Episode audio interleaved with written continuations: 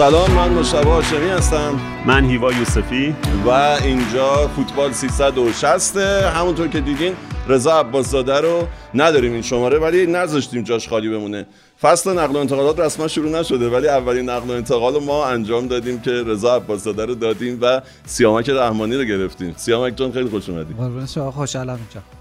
رضا رفته اون داستانهایی که صحبت می‌کرد و اینا جای نگرانی نیست. رضا هست کنارمون ولی مشغلش زیاد شده کم و بیش. کما اینکه الان هم همراه تیم ملی امید توی سفر کربلاس بازی های غرب آسیا که دیشبم بازی داشتن با فلسطین. به خاطر همین ما دعوت کردیم از سیامک رحمانی روزنامه‌نگار قدیمی با تجربه و خبره که اینجا کنارمون باشه. فکر کنم نقل و انتقال خوبی انجام دادیم. دیشب دو سه تا بازی بود. همه تیم ملیامون دیشب بازی داشتن. به خاطر همین فکر کنم از اونجا شروع کنیم. ما بحث استقلال هم داریم. بحث پرسپولیس توی آسیا هم داریم. بحثای رضا میمونه تا خودش برگرده. و قبل از اونا می‌پردازیم به تیم ملی. دیشب تیم ملی نوجوانانمون بازی کرد و برد افغانستان و این روزا نمی‌دونم چرا ما اینقدر توی همه حوزه ها با افغانستان روبرو میشیم. و تیم ملی امیدمون یه مساوی می‌خواست از فلسطین که به سختی گرفت اون مساوی رو. و اما تیم ملی تیم ملی داره اونجا افغانستان و قرقیزستان و اینا رو شکست میده که خیلی واکنش ها بهش خوب نیست دیگه. تیم ملی یه نظرسنجی دیدم که چقدر این تیم ملی رو دوست دارین و چقدر شانس موفقیت میدین. تقریبا هفتاد به سی منفی بود نتیجه نظرسنجیه یکی اینکه افکار عمومی نگاهشون به این بازی ها اینه که ما چرا با تیم اصلیمون رفتیم داریم با افغانستان و قرقیزستان بازی می‌کنیم. اصلا باب نبود. اصلا تورنمنت کافا که همیشه تو رده امید برگزار می‌شد. حالا اومده بزرگسالان ما هم کلا با تیم اصلیمون رفتیم که افغانستان با تیم اصلیش نیومده بود. ولی ما رفتیم. تیتر روزنامه ها رو نگاه می‌کنیم میگن تفریح رفتیم نمی‌دونم اینا تدارکات فقیرانه و از این صحبت ها هیوا بحث رو ببر اون سمتی که دلت می‌خواد. اولا در مورد دوست داشتن تیم ملی گفتی خب این یه مقوله کاملا جداست که این تیم ملی کلا دوستش داریم یا نه. در یه دلایلی داره که شاید اصلا ربطی به کافا و این داستانا نداشته باشه. فارغ از این که چقدر دوستش داریم یا نه تیم ملی و در مورد این مسابقات صحبت کنیم.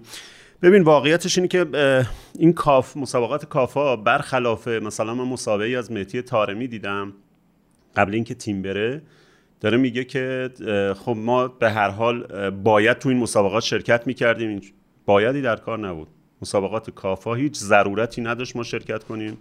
برخلاف یا به بچه ها بد گفتن اینو واقعا یا اونا بد منتقل کردن. من تو مسابقاتشون دیدم تصورشون این بوده که ما باید در این مسابقات شرکت کنیم. نه اصلا هیچ بایدی نبوده. این جز مسابقاتی نیست که حتما استرار باشه که ما حتما توش حتی یه جور با نارضایتی اینو مطرح کرده بود که انگار که خب حالا چاره ای نیست بالاخره باید خب ولی آره. چاره ای بوده.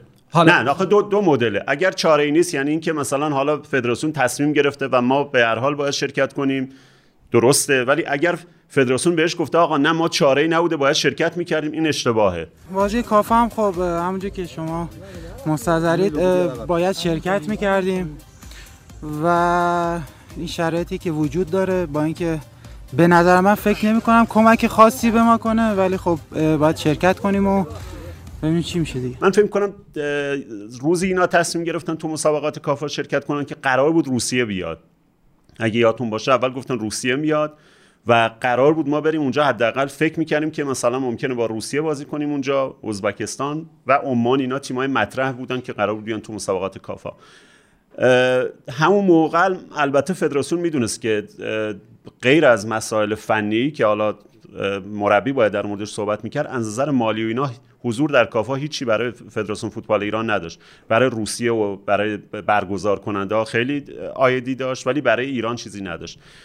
بعد که روسیه اینم بگم روسیه اگر می اومد طبق طبق قرعه کشی که کرده بودن گروه بندی که کرده بودن تو گروه ازبکستان قرار می گرفت یعنی بازم معلوم نبود ما با روسیه بازی کنیم. فقط در صورتی که روسیه می اومد فینال و ما می اومدیم فینال ممکن بود ما با روسیه بازی کنیم. ولی ازبکستان قطعا باهاش بازی می‌کرد. گروه بندی اینجوری بود. منتها روسیه رفت کنار عوض شد فرمول. ولی ما همچنان اصرار فدراسیون بر این شد که ما اونجا شرکت کنیم. تو چند روز گذشته یه صحبتی هم شد در مورد اینکه اسپانسر این مسابقات یک بنگاه شرط بندی بوده یک شرکت در واقع شرط بندی که تنها اسپانسر مسابقات هم بوده. من بعید می‌دونم که فدراسیون فوتبال اطلاع نداشته از این موضوع. از من اگر بپرسی من نمی‌دونم. مثلا خط قرمز من شاید این چیزا نباشه. ما هم خیلی به این موضوعات اهمیت نمیدیم. میگیم اگر مثلا تو لیگ اسپانیا میاد روی پیرن تیمام یا به بنگاه شرط بندی لابد اونا همه حواسشون به این چیزاش هست که تاثیر منفی رو نتایج نذاره. حتما کنترل میشه. ولی برای فدراسیونی که ما سابقه داریم ازش که تو مثلا یه تورنمنتی رو به خاطر اینکه اسپانسرش یه شرکت مثلا مشروب سازی بوده یه بازی مهمی گفته می‌شد بازی با برزیل به خاطر اینکه دوباره شرایط شبیه این داشته یه بنگاه شرط‌بندی بوده هوا کردن و کلی هجمه آوردن رو مدیرای وقت کسایی که این تصمیم رو گرفتن خیلی عجیب بود که تن بده به حضور تو این مسابقات مسابقاتی که مشخص بود که یه اسپانسر داره اونم شرکت 1xBet البته یه کسایی هم گفته بودن که آقا این شرکت ها اصلا شرط‌بندیش تو ایران نیست و اینا. که یکی از اون شرکت های مشروب سازی هم تو ایران تولید نداشتن آره. آره. این ولی مثل که ارتباطایی با ایران داره. یعنی حتی از درگاه های بانکی میشه رفت توش پرداخت یه آقایی هستش که حتما اسمش رو شنیدید که خیلی رو این حوزه کار می‌کنه تو توییتر و اینا. آقای جورجندی. که بیرون از ایران هم هست. خیلی هم حساس روی این ماجراهای شرط بندی و قمار و این داستانا. این رفته بود در آورده بود گفته بود که این با یه شرکتی تو ایران داره کار می‌کنه که از درگاه شاپرک و اینا هم استفاده می‌کنن و قاعدتا اون چیزی که اینا گفته بودن جای آره. نگرانی نیست جای نگرانی هست. اگه کسی نگران بت و شرط بندی و این داستان است این یه موضوعی بود در مورد مسابقات کافا. موضوعی که دیگه ای که در موردش بود سطح کیفیش بود که حالا مشتبه هم اشاره کرد بهش که خب برای اولین بار فکر می‌کنم که بعد از 80 سال ما مثلا دوباره یه جایی رفتیم تو مسابقاتی که از افغانستان گل خوردیم. قرقیزستان خب حالا آقای قلعه‌نویی دیروز گفته بود که کیفیت قرقیزستان خوب بوده و نمی‌دونم اینا. خب ما دیدیم واقعا کیفیت خیلی بالایی نداشت. و اینا زمانی مهمتر میشه که نگاه کنیم ببینیم حریفامون تو همین پنجره فیفا با چه تیمایی بازی کردن. استرالیا با آرژانتین بازی کرد. عراق با کلمبیا بازی کرد. کره و ژاپن هم با پرو السالوادور بازی کردن تو همین پنجره. حالا حتی بازی بهتری هم دارن در حالی که ما هنوز معلوم نیست بازی دیگه همون چیه. من راجع به این در واقع شرایطی که تیم شرکت کرد اونجا و اسپانسرش که هیوا گفت می‌خوام بگم که چیزی که دیدیم همه ملموس بود. درسته که واقعا برای مردم هم فکر کنم تو جامعه خیلی تورنمنت و بازی های پر اهمیتی محسوب نشد ولی بابت همین تبلیغات دور زمین و این چیزی که وجود داشت چیزی که رسوایی که به نظر ادعای وجود داشت آنچنان حمله ای هم به تیم ملی من حس کردم که نشد. یعنی واقعا خیلی موج رسانه ای و اینا نشد.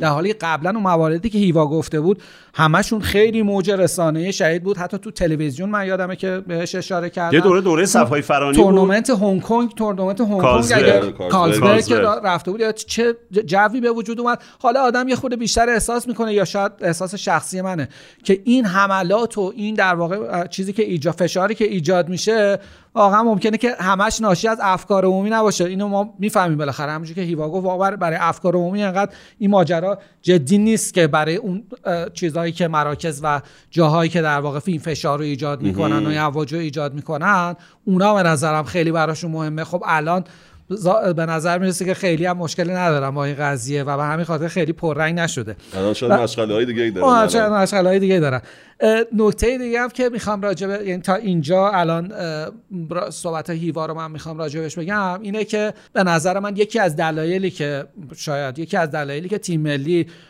فدراسیون استقبال کردن رفتن به اینجا این بوده که اومدن آقای قلنوی به حال خیلی فکر نمی کنم که مثلا آدمای زیادی رو خوشحال کرد طرفدارای تیم ملی حتی توی فوتبال غیر از ای که به حال دوستای ایشون بودن یا به چیز خیلی اعتقاد دارم به مربی داخلی و این داستانا.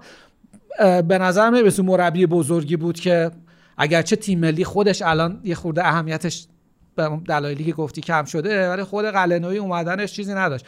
موج مثبتی نداشت که خب خیلی اتفاق انتخاب خیلی خوبیه اتفاق مثبتیه.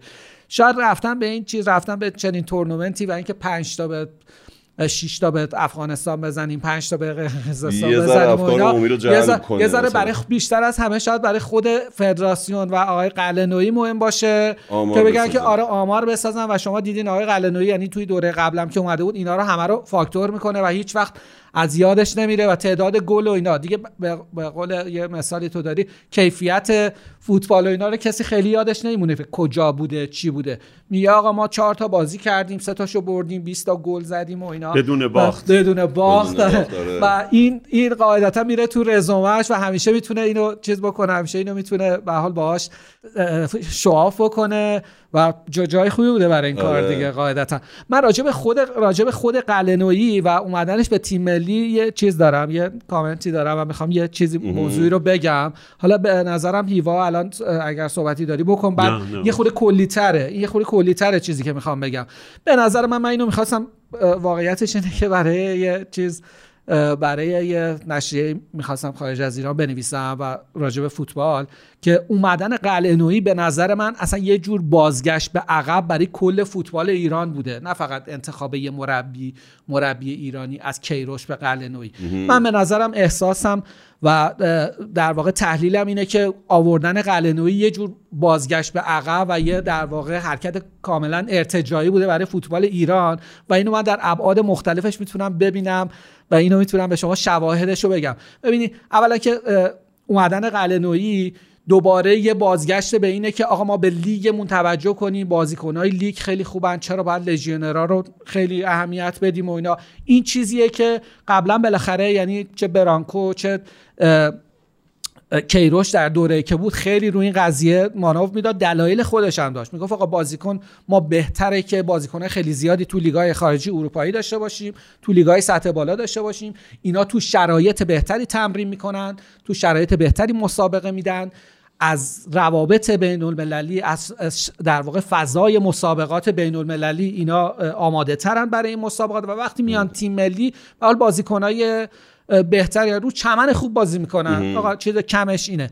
ولی در بدترین حالات هم اونا رو به اینا ترجیح می‌داد و ترجیح می‌داد. در حالی که ما همیشه یعنی منتقدای کیروش هم معمولا این انتقاد رو بهش داشتن که آره چرا بازیکن خیلی انقدر بازیکنای لژیونر رو ترجیح میدی و اینا خیلی به تحلیلاش توجه نمی‌کردن و توجه نمی‌کردن که آقا میگه که تیم تیمای ما به هر حال در شرایط پایینتری نسبت به استانداردهای پرتغال و مثلا انگلیس و بلژیک و اینا حتی تمرین می‌کنن و زمین دارن و بازی کنن نظر آمادگی در شرایط پایینتری هست سطح مسابقاتمون هم طبیعتا مثل سطح مسابقاتی نیست که الان بایر لورکوزن و مثلا تارمی داره در پورتو تجربه می‌کنه.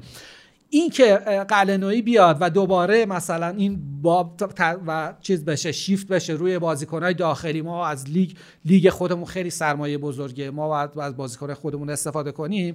همه اون چیزها رو ما می‌دونیم. همه اون در واقع شعارها و تبلیغاتی که پشتش هست و می‌دونیم منم خیلی چیز نیست. از این نظر خیلی دنبال این که آره خیلی مثلا لیگ هلند یا لیگ بلژیک ممکنه که خیلی فوق العاده باشه یا لیگ یونان مثلا حتی انصاری فرد بره بیاد خیلی برای ما دستاورد داشته باشه. من میفهم که انقدر جدی نیست ماجرا. ولی این این شعافی که می‌کنن که ما توی لیگ خودمون سرمایه های زیادی داریم آقا باید به بازیکن خودمون توجه کنیم و یه خورده اصلا کمتر بشه توجه به لژیونرا به نظر من اون بازگشت به عقب است.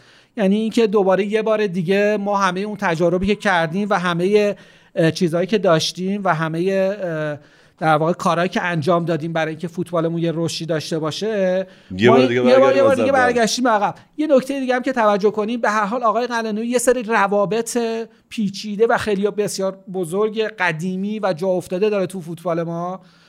که مربیایی که میان حداقل در اوایل کارشون در سالهای اولشون چنین روابطی ندارن. بعدا ممکنه که داشته باشن. آقای کیروش در سالهای اخیر داشت ولی اوایلش خب نداشت طبیعتا.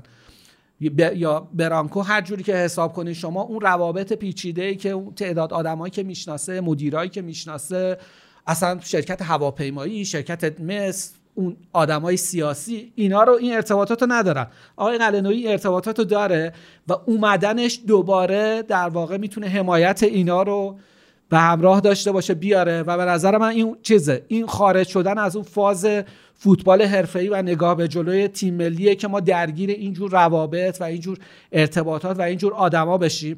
الان من به شما می‌خوام بگم رسانه ها هم حتی نگاه بکنین. رسانه های یه از نظر من رسانه های واپسگراتر.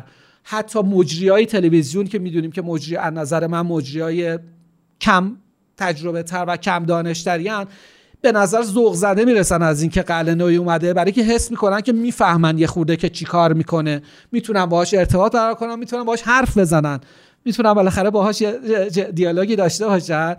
اینا هم همش نشونه اون در واقع اون ارتجاییه که فوتبال در واقع توی مسیری که می‌تونسته خوب تمرین بکنه. خواسته های کیروش و برانکو رو ما می‌دیدیم که توی تیمایی که بودن باشگاهی ملی چی بوده و چشم اندازشون چی بوده.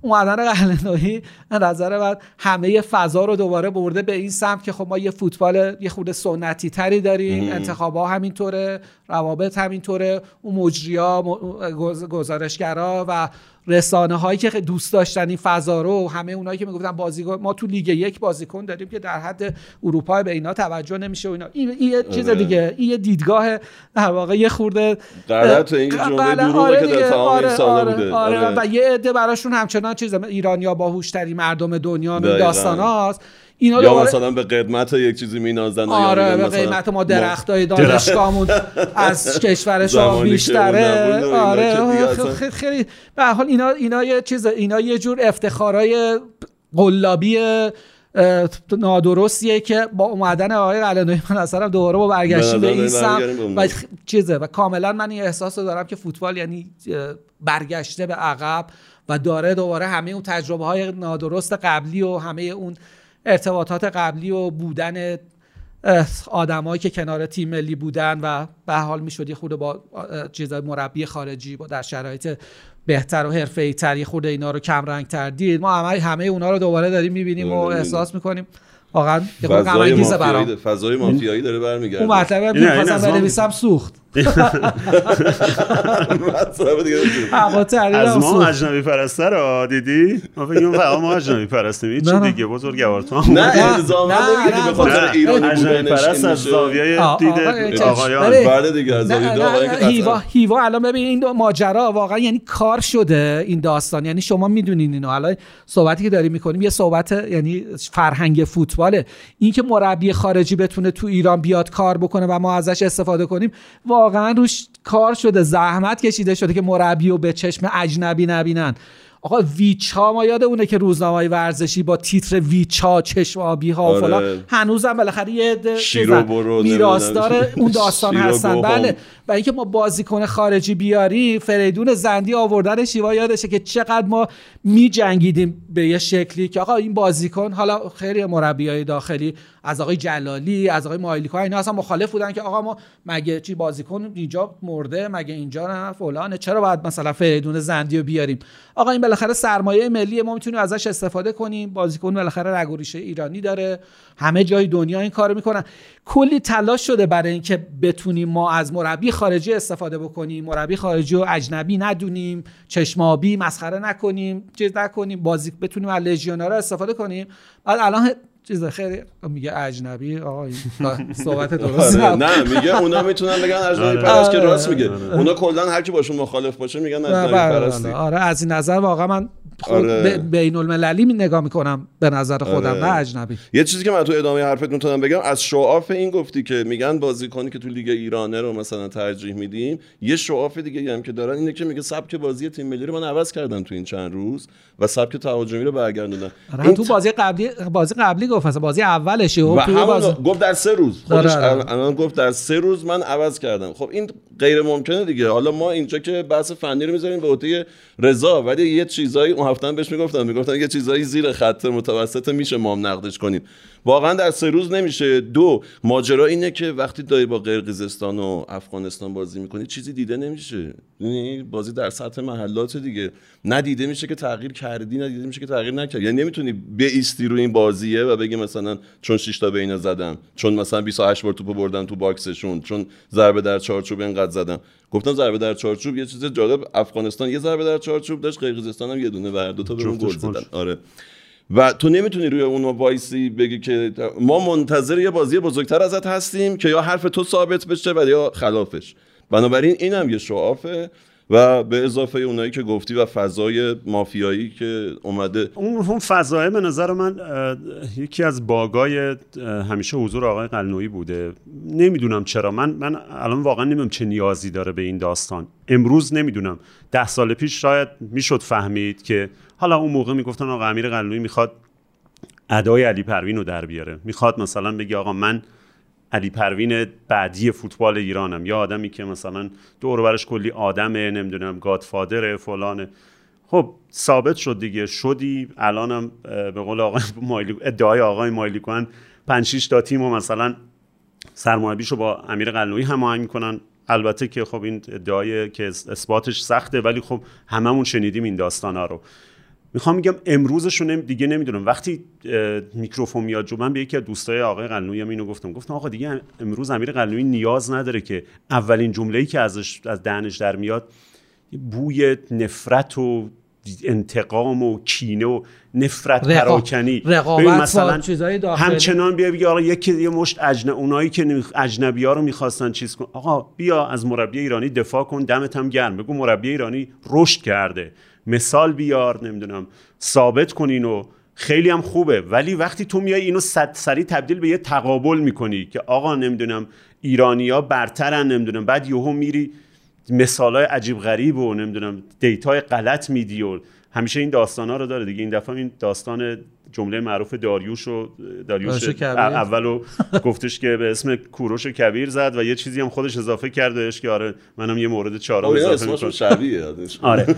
می‌خوام میگم اصلا نیازی به اینا نداری. آقا تو مربی تیم ملی هستی سرمربی تیم ملی هستی تمرکز کن رو کارت کارتو انجام بده. اگر کارتو انجام دادی ماموریتت مشخصه. ماموریت آقای قلنویی اینه که این تیم بره مثلا میگم به فینال جام ملت‌ها برسه. خودش هم می‌دونه که اگر به فینال نرسه هیچ دستاوردی نداره. هیچ اتفاق تازه جدیدی نسبت به دورای قبل نیفتاده دیگه. بله. همه دورای قبل ما اینجوری بوده که تا از 96 که مایلی که خیلی هم تیم خوبی داشتیم تا نیمه نهایی رفتیم.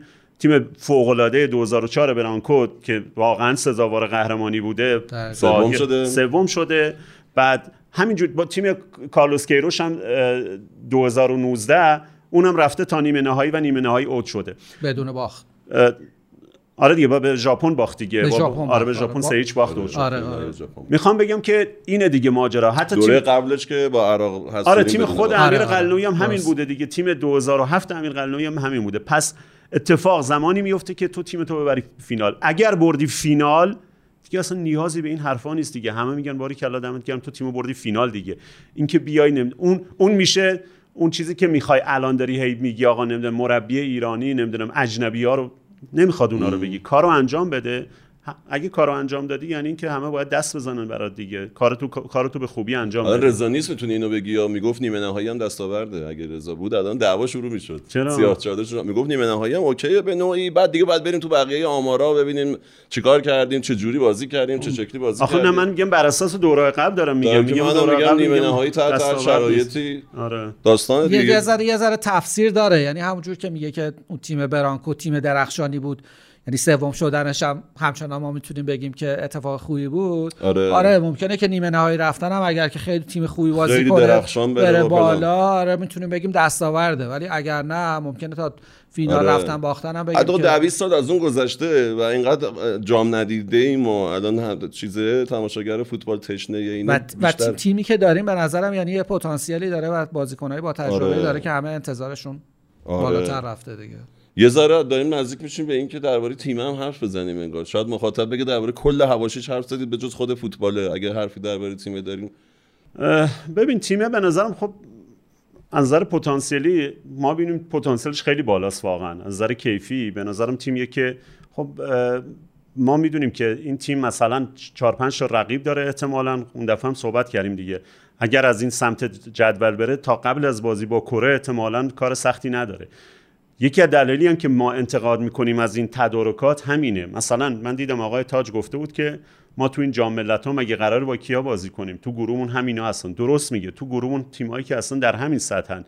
حالا من نمی‌دونم البته امارات مثلا الان سطحش چجوریه حتما بالاتر از قرقیزستانه. منتها حرف من اینه. من میگم که مگر ما دغدغمون گروهه مگه ما مثلا داریم برای گروه ببینید کارلوس کیروش مثلا تیم آماده می‌کرد جام جهانی. یا اگه یادتون باشه مثلا می‌گفتن که بازی های دوستانه قبل از جام جهانی و به همه بازی ها رو بر اساس بازی اول چیز می‌کنه. مثلا 2018 بازی های دوستانه برای بازی باز چیز بودش بعد مراکش, بود. خب؟ اینجا مثلا برای بازی با انگلیس بود. چون میگه میگه باز بازی اول تورنمنت خیلی مهمه و تو اگر این بازی رو در بیاری مثلا احتمالا نصف راه و رفتی. باز که تو مر... تو 2018 این اتفاق افتاد. نصف راه یعنی چی؟ نصف راه صعود از یک گروه. طبیعی کارلوس کیروش اگر تیمو میاره برای جام جهانی آماده می‌کنه بازیایی هم که داره آماده داره در واقع تبر تدارکاتی انتخاب می‌کنه اگرچه حالا بگذاریم که چقدرش انتخاب معمولا انتخاب سرمربی هست یا نه بر اساس اینه که یه بازیایی بذاره متناسب با کیفیت تیمایی که در گروه مرحله گروهی با ما هستن چون ما هدف اون در جام جهانی فقط صعود از گروهه. یعنی بله. دستاوردی که نداشتیم تا الان تو جام جهانی این بوده دیگه. قاعدتا اگه از گروه بریم بالا اتفاق بزرگی افتاده. ولی آیا در جام ملت‌ها ما دنبال صعود از گروهیم؟ که آقای بعد از گروه شروع میشه که آقای تاج میگه که تو گروهمون هم تیمایی که هستن. اصلا چه اهمیتی داره تو گروهمون چه تیمایی هستن؟ ما قراره در نهایت بریم با کره جنوبی احتمالا اگر طبق جدول همه اونجوری که پیش بینی میشه بیان بالا این بر قطر و تو فینال هم مثلا ژاپن یا اون بر استرالیا. ما با اینا قرار بازی سختمون قرار با اینا باشه دیگه. یا عربستان. درست اون بر عربستان هم هست دیگه, دیگه. آره. اگر فینال دیگه. فینال.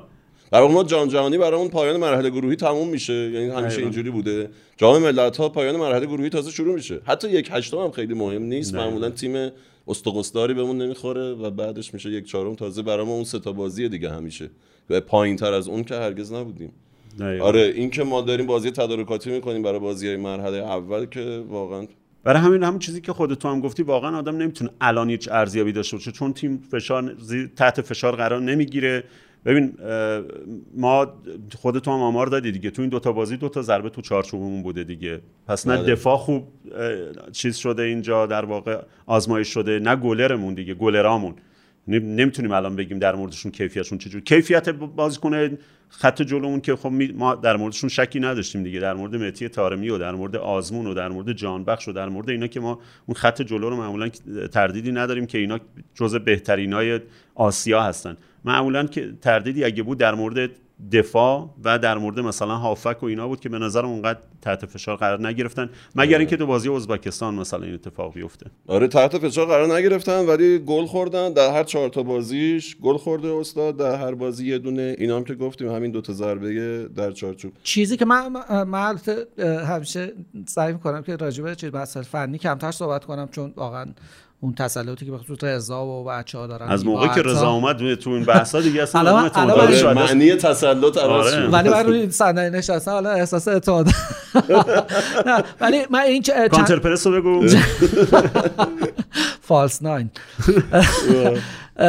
تو این چند تا بازی واقعا من, من خودم حس نمی کنم که قلنوی خواسته مثلا نه در ترکیب نه در شکل و شیوه بازی. آدم احساس تفاوتی نمی‌کنه. یه چیه چی شاید, شاید فقط رضا اسدی حضورش خود تو این دوتا بازی یعنی تاکیدش روی رضا اسدی بود. اونم یه مقدار داستانش داستان کلیشه های ذهنی امیر قلنویی که همیشه اون جلو باید یه سیر داشته یه سرز بلنده سرزن داشته باشه. آره. و شاید فکر می‌کنه الان رضا اسدی ممکنه که مثلا بتونه در حد آزمون و اینا این کارو بکنه. این آره. به, به چشم این چیز عمده تغییر عمده اینه که دنبال مثلا یه چیز اینجوری برای برای چارچوبای خودش میگرده. که البته انتخاب اولش مقانلو بود توی اون دو تا بازی آره، اول آره، که بعد آره، خورد به اون داستانا و بله. رفت. درباره بازیکن‌ها یه من دارم که کیارو بازی داده بازی نداده شاید جالب باشه. شاید بشه توش یکی دو تا چیزو تخمین زد. ماجرا اینه که تو چهار بازی 28 تا بازیکن استفاده کرده. تنها بازیکنی که توی هر چهار بازی فیکس بوده مهدی تارمیه طبعا. بازیکنایی که توی هر چهار بازی بازی کردن حالا به هر عنوانی امید نورافکن حاج صفی رامین رضاییان محمد محبی که خیلی اسم مهمیه اسدی که شما گفتی و خود همین تارمی کلا یعنی 6 نفرن که به نظر میاد رو اینا نظر دارید. توشون خیلی مهمتر از همه محبیه که سه بازی فیکس بوده. یه بازی هم به عنوان بازیکن جانشین اومده بازی کرده. حتی رضا فکر کنم پیش بینی نمی‌کرد محبی اینقدر تو تیم امید قلنوی آره. پر رنگ باشه. حتی رضا یه نکته که بهش اعتقاد داره و نقطه مقابلش هم بگم فقط اون ته جدول دقایق بازی وحید امیری اسمش اونجا عجیبه که مثلا بین سعید مهری و حسین پورحمیدی ها اسمش رو می‌بینی که 29 دقیقه کلا بازی کرد. وحید تو جام جهانی هم هیچ بازی نکرد ولی مصدوم بود اون موقع. تازه از مصدومیت برگشته بود. الان وحید تو پرسپولیس رو این روزای آخر پرسپولیس رو میگردون دیگه. این به نظر میاد که روی وحید خیلی نظر نداشته باشه ولی در این حال محمد محبی داره دورانش شروع میشه. محبی دوره ویلموتس هم فیکس بود و بعد آره. دیگه fade شده بود. اینی که اینی که میگی خیلی هم یعنی حالا می‌تونست وحید امیری و کمرنگ شدنش بگیم که آره داره مثلا جوونگرایی می‌کنه تیم یه مقدار می‌خواد تیم جوونتری ولی جوونی. ولی نه اینا این بقیه کسایی که گفتین ثابتا رامین رضاییان احسان حاج صفی،. اینا بازیکنان یه چیز بالاخره نور حاج صفی و رامین رضاییان دیگه بازیکنایی با تجربه هستن که دیگه احتمالاً سال آخر بازیشون تو تیم ملیه دیگه دقیقا اصلا این بالای جدول کسایی که بیشترین دقایق رو بازی کردن چهره جدیدشون نیست کلا تو تیم چهره جدید اون آقای میلاد زکیپور بود که چهار دقیقه و بازی این کرد بازی کریمی محمد, محمد کریمی دو تا کریمی. 45 آره. دقیقه بازی آره. کرده آره. آره یه نکته رضا گفت که حالا من همش به اون فکر خودش نیست می‌کنم ولی چیز ها روحش روحش هست. اینجا. نه گفتش که درستم گفت. گفت احتمالاً چون رضا بالاخره یه ذره نزدیک هم هست هم به تیم امید و هم ارتباطی هم از- با سعید الهویی که همیشه خودش میگه داره. احتمالاً یه چیزایی می‌دونی که ما نمی‌دونیم در مورد تفکرات کادر فنی و اینا. اینکه احتمالاً تیم ملی ایران تو جام ملت‌ها دو تا دو تا پلن خواهد داشت و بر اساس دو تا پلن احتمالاً دو مدل بازیکن استفاده کنه. یه پلنش احتمالاً برای بازی‌های راحت‌ترشه که قاعدتا تیم باید تهاجمی بازی کنه که احتمالا اونجا یه پلنه. یه پلن دیگه هم برای بازی های سخترشه دیگه که اگه بخ- بخوره به کره جنوبی و به قطر و اینا که احتمالا حالا ما نمی‌دونیم واقعا شاید مثلا بازی با کره جنوبی دوباره وحید امیری به کار بیاد. شاید اونجا مثلا دوباره مجبور شه مثلا بازیکنای با تجربه تر بازیکنایی که مثلا چه می‌دونم اگه می‌خواد دفاع چپ مطمئن استفاده کنه وحید امیری رو بیاره استفاده کنه. ولی به هر حال این چیزی که تا الان دیدیم خیلی تغییر محسوسی ندیدیم. اگرچه خود آقای قلنویی خب معتقده که شیوه تیم ملی رو داره تهاجمی می‌کنه.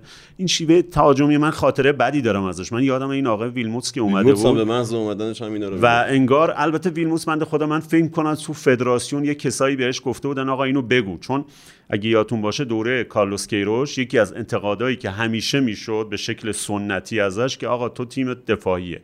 گفتن ما چرا باید نمی‌دونم با یه فوروارد بازی کنیم؟ چرا باید اینجوری کنیم؟ چرا فلان مالکیت رو تا اغلب بازی باید بدیم اینجوری؟ همیشه انتقاد اینجوری می‌شد.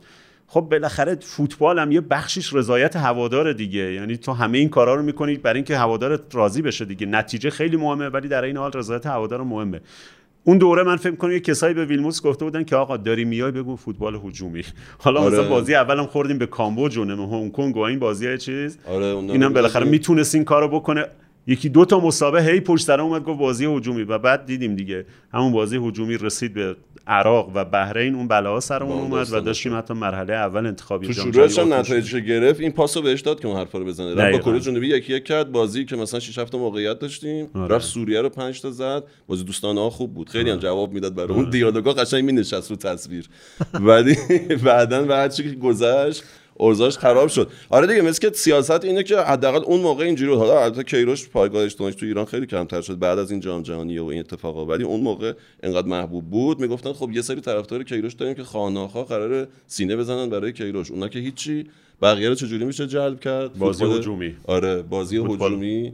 که بتونه مثلا میخ اولش رو محکم بکوبه دیگه رو زمین تو توی. برنامه های قبلیتون دنبال پرسپولیسی میگشتین که طرفدار کیروش باشه. بعد من فکر اینا. اینا. آره،؟ کیروشی پور بابا. آره، کیروش بود، آره. کیروشی پور پرسپولیسی. پرسپولیسی. آره. تا قبل جام جهانی کیروشی پور نه واقعا چیزه. واقعا الان یعنی نه اینکه بالاخره یه روندی داشته که ایروش یعنی سالها مربیگری کرده سالها تو ایران بوده. حالا با اینکه مثلا یه دونه بازی بعد جلوی انگلیس حالا دو تا بازی بعد جلوی انگلیس و امریکا. آه نه من خب داشتم بازی ها، من داشتم خارج در از مورد زمین. خارج از زمین صحبت می‌کردم. ولش کن. خارج کن. خارج از زمین آره موافقم. آره خارج از زمین آره کاملا به نظرم چیزه به نظرم پرزیدنت که ایروش پرنسیبش پرنسیبش رو کاملا آره به شیطان فروخت. از چشت افتاد. بعد ما یه شانسی داریم. به آره. محبوب قلبت بشیم آره. چی شد تیم ملی تمام؟ آره. خیلی خوبه. خیلی خوبه عالی. ساسان بریم. نگران مالکیت بودی؟ آقا داشتی مالکیتشو دیگه. آره واقعا. در حد بارسا جلوی سلتیک. بریم بیایم درباره باشگاهمون صحبت کنیم.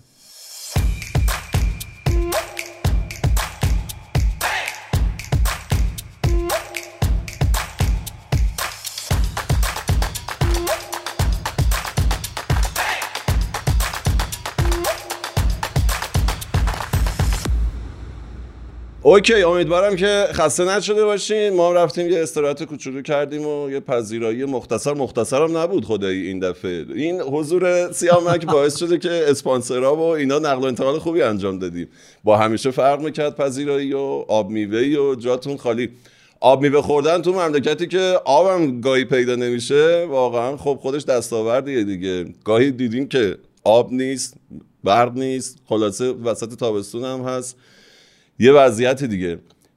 می‌خوایم درباره آ من قبل از اینکه درباره استقلال صحبت کنیم از کامنتاتون بگم. می‌خواستم که طبق روال تشکر کنم. خیلی بیشتر از همیشه هم بود. کامنت های مثبت به خصوص با بحثایی که پیش اومده بود و اینا. من تشکر می‌کنم ازتون.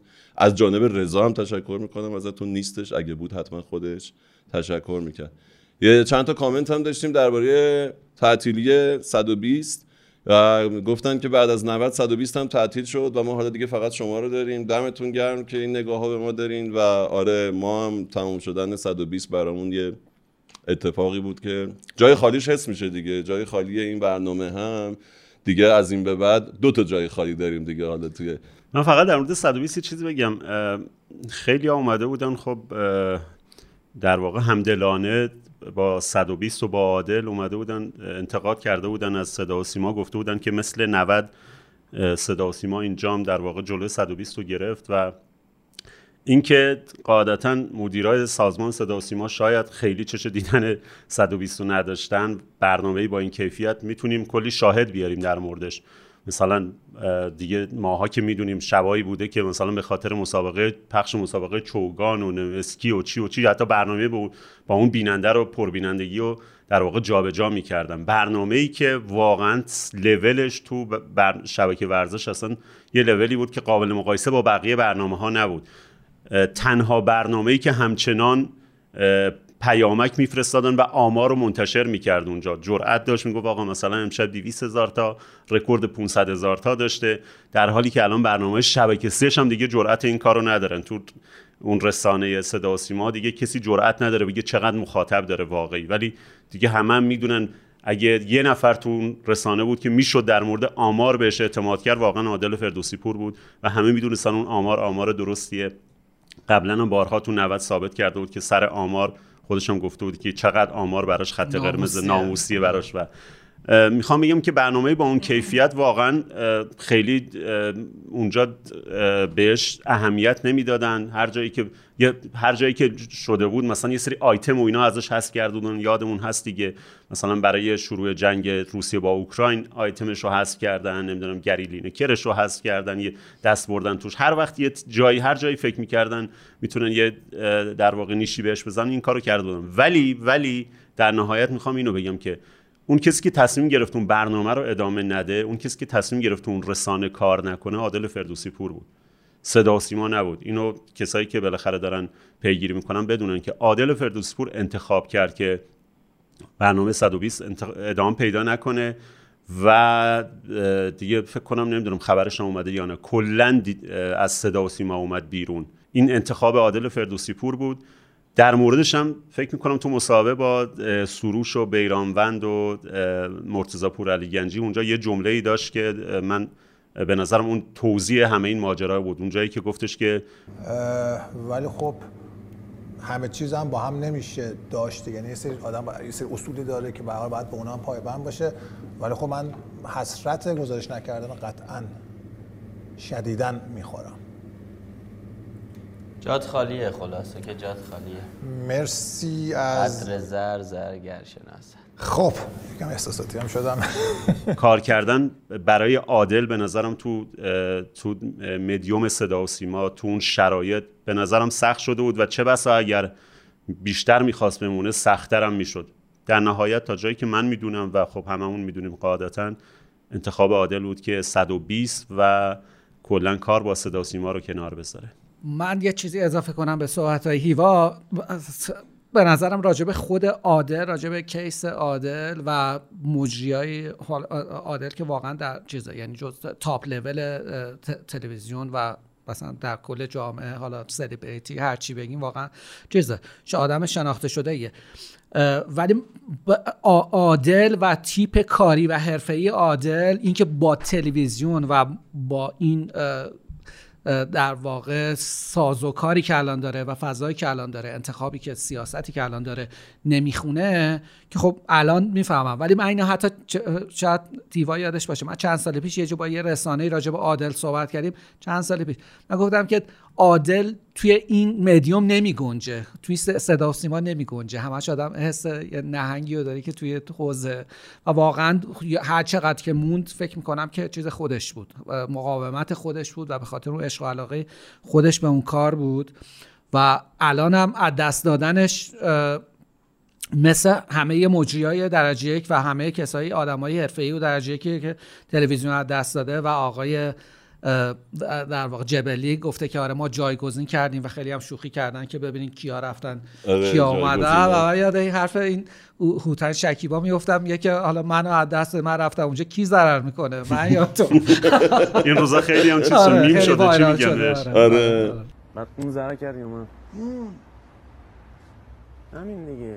من یا تو ضرر می‌کنیم. آره واقعا جانشیناش که این روزا خیلی مشخصه. یه گزارشگری بازی تیم ملی داشت که اصلا رپورتاج داشت می‌رفت. خیلی عجیب غریب. آقای علیفر که همچنان داره همون کار همیشه فوق العاده است آقای علیفر فوق العاده است. یعنی واقعا من میگم تو رسانه ای که آقای علیفر می‌تونه مثلا یک هفته ده روز بعد از مهمترین خبر فوتبال روز دنیا که جدایی مسی. از پاریس سن ژرمن و انتقالش آره. به اینتر میامی بودش. یک هفته ده روز بعدش بیاد بازی آرژانتین رو گزارش کنه و بگه بازیکن پاریسه باید ببینیم تمدید می‌کنه یا نه. تو اون رسانه آخه عادل فرستون اونجا چیکار می‌کرد واقعا؟ عادل اونجا چیکار می‌کرد تو آره. رسانه؟ این همش سوالم اینه دیگه.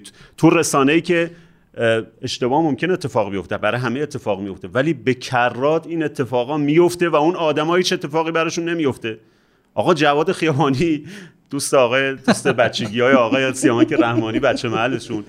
همچنان میاد پرد و پلا میگه. آخه آدم نمی‌دونم چه اسم دیگه ای براش پیدا کنیم این چیز جام جام شب میزبانی جام جهانی چی گفت؟ تو جام تمدن ها. نه میگه که ما تو می‌تونیم ما می‌تونیم مثل عربستان و مصر و ما چجوری. می‌تونیم درخواست میزبانی جام جهانی بدیم؟ مرد حسابی الان ما آخرین باری که یه ایونتی در حد مثلا الان می‌دونی دیگه ما حتی مسابقاتی در حد کافا هم برگزار نمی‌کنیم. الان تو این چند سال دیدی دیگه کافا یا ازبکستان یا تاجیکستان یا ترکمنستان قرقیزستان هم که اضافه شد. ما کافا در سطح نوجوانان در سطح نونهالان هم دیگه میزبانی نمی کنیم آخرین بار کی بوده که ما میزبان یه مسابقات نه آسیایی یا نه جام ها در سطح کافا این چهار تا پنج تا کشور آسیای مرکزی بله. ما دیگه میزبانی نمی کنیم و تو میگی ما می‌خوایم جام جهانی 20 برگزار کنیم؟ میگی چه مش... چه ایرادی داره؟ ما چه مشکلی داریم که نمی‌تونیم برگزار کنیم؟ چیه تو اون کله چیه؟ انگ همون رسانه است دیگه. دقیقاً. خب میگم که آره، تو اون خیلی به رسانه هم با- و و به چیز کلا به وضعیت مملکت خیلی میان همه با هم. آره. جام تمدن ها قرار بود برگزار شه. و آره دیگه آقای علیفر هم که گفتن از نقل و انتقال خبر نداشت و ماجرا رو کلا ما آبمون قطعه آقای علیفر سالهاست همه چیش قطعه.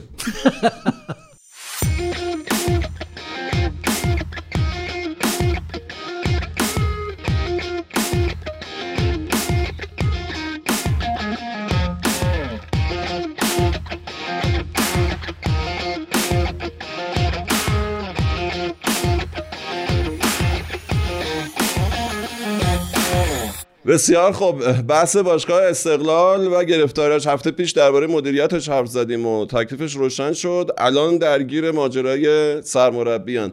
احتمالا متوجه شدین. الان که من بگم ظهر شنبه است. ما داریم ضبط می‌کنیم و شما یک شنبه دارید میشنوید. تا قبل از اینکه ما بیایم آخرین خبر این بود که جواد نکونام قطعی شده حضورش در استقلال. ولی فقط این اعلام رسمیش و اینا مونده. حتی سایت های پربیننده هم زده بودن.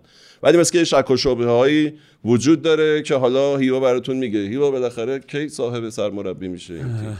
والا نمی‌دونم. الان که به نظرم آخرین خبرهایی که هستش همونجوری که تو گفتی تا مثلا دیشبم بحث این بود که جواده. یعنی اولا اون مربی اسپانیایی که اومد رفت و خب گفتن که آقا جز گزینه‌های ما اون که نیست کاملا شو بود و مسخره بازی خیلی کار عجیب غریبی بود اون. البته می‌گفتن که اون ایجنتش که یه کسی بوده که قبلا مهمون بیشتر برای برنامه تلویزیونی می آورد و الان کار شده این که مثلا بازیکن و مربی و اینا میاره.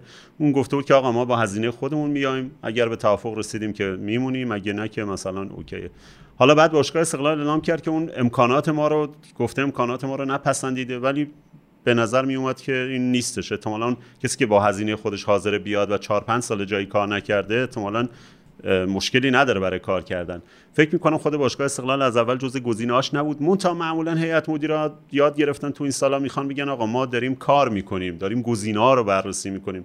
اگر رسیدیم به فلانی این به, م- به این معنی نیست که فقط با این آدم مذاکره کردیم. با چند تا آدم دیگه ما مذاکره بررسی کردیم ساعت‌ها دیدی دیگه. یعنی گزارش عمل کرد بدن. و بگن که ما این کارا رو کردیم. من فکر کنم که اومدن لوپز اسپانیایی در همین راستا بود. بعد که دیگه لوپز رفت گفتن خب دیگه گزینه ای نمیمونه و گفتن مربی داخلیه. و آقای وزیر اومد گفتش تا جایی که من می‌دونم هیئت مدیره گزینش داخلیه. وقتی اینا رو گفتن یعنی اینکه جواد نکونام یه دفعه اسم محمد ربیعی اومد وسط. هوادار استقلال خیلی بهش حمله کردن که آقا اصلا این در حد استقلال نیست. این حملات تا, تا جایی بود که حتی من شنیدم که page اینستاگرامش هم بسته محمد ربی به قدری بهش حمله کرده بودن که فکر کرد که باید ببنده page اینستاگرامش رو. بعد دوباره خبر اومد که ربی انصراف داده. دوباره خبر اومد که نه آقا انصراف نداده. ولی تا دیشب به نظر می رسید که استقلال گزینه دیگه غیر از جواد نداره و تفاوت این دفعه جواد با جواد پارسال این بود که الان هوادارا جواد نکونام می‌خواستن. بعد از رفتن فراد مجیدی آخر فصل پیش خب باز اسم جواد نکونام مطرح شد ولی یاد اون هست دیگه. اون موقع هوادارا خیلی حمله کردن. گفتن ما اگه فراد مجیدی رو قرار نداشته باشیم باید حتما یه مربی بزرگ خارجی بیاریم. که علا رقم این که ظاهرا مدیریت وقت باشگاه استقلال با جواد صحبت کرده بودن قول داده بودن که خواسته هم برآورده کنن جواد نکونام تصمیم گرفت نیاد. فکر می‌کنم بخشی از اون ماجرا به خاطر همون فشارهای هوادارا بود. الان این دفعه فرق می‌کرد دیگه. گفتن تفاوتش این بود که این دفعه خود هوادار استقلال هم چیزی که ما می‌دیدیم تو شبکه های اجتماعی و این ور اونور درخواستشون جواد نکونام بود. ولی ولی ولی امروز اتفاقی که افتاده الان آخرین خبر اینه که به یه دلایلی که ظاهرا فوتبالی نیست جواد نکونام و احتمالا باید احتمال خیلی زیاد باید شانسش رو دیگه تقریبا تموم شده بدونیم بگیم که شانسی نداره برای استقلال. چند تا مورد من شنیدم در مورد ایرادایی که بهش گرفته بودن. یکیش که عجیبه و خیلی روش هم دارن مانور میدن میگن جواد نکونام در بازی فولاد با الهلال در لیگ قهرمانان آسیا قبل از بازی استعفا داده و اون یه بازی ملی بوده مهم بوده برای فوتبال ما و اون با اون در واقع استعفاش ضربه زده و به فوتبال ما. از بهونه عجیب غریب. از نظر من من اون, اون کار کار اشتباهی بود. اون دفعه هم اینجا صحبت کردیم دقیقاً. و حتی من خودم گفتم که بازنده اون بازی نه الهلال بود که بازی و برد نه فولاد که بازی و باخت. یه بازنده داشت جواد نکونام بود. اینو که من خودم بهش اعتقاد دارم. ولی چه ربطی داره؟ یه مربی تصمیم گرفته استعفا بده. اینکه تو اونو تبدیل به یه پتکی کنی و اینو تبدیل به یه دستاویز کنی. آره و اونه که آقا این آدم منافع ملی یعنی چی؟ اون کجاش مثلا ضربه به منافع ملی بوده؟ یه مربی تصمیم گرفته به خاطر فشارهایی که روش بوده درست یا غلط نتونسته اونجا اون فشارها رو هندل کنه اومده استفاده داده. کاملا موضوع فوتبالیه. این همه مربی در مقاطع مختلف استفاده دادن. خیلی بعضیاشون خیلی جای حساسی هم بوده بود دقیقاً. فراد مجیدی قبل از اینکه استقلال بره باشگاه آسیا لیگ قهرمانان نرفت استفاده داد. از بله. تیم رفت کنار. فکر کنم بعد از اینکه فینال حذفی رو باخت که مجیدی نامجو داخت تیمو برد. کنم. حالا وسط مسابقات نبود عین این دیگه آره. مثلا مو به مو ولی حال فراد مجیدی که اصلا یعنی مثالش بالاخره از این کارا زیاد داشته. همیشه رفتن. همیشه که بازیکن بوده چند. دفعه رفته بله. نه ولی من فکر می‌کنم بهونه بوده. یعنی من فکر می‌کنم که یه جایی یه گروهی تصمیم گرفتن جواد نکونام و نذارن مربی استقلال بشه. اون گروه کاملا ماجرا حتی حدس می‌تونم بزنم که ماجرا شخصیه. اصلا نه ماجرا امنیتیه نه ماجرا سیاسیه دلایل دیگه هم ظاهرا؟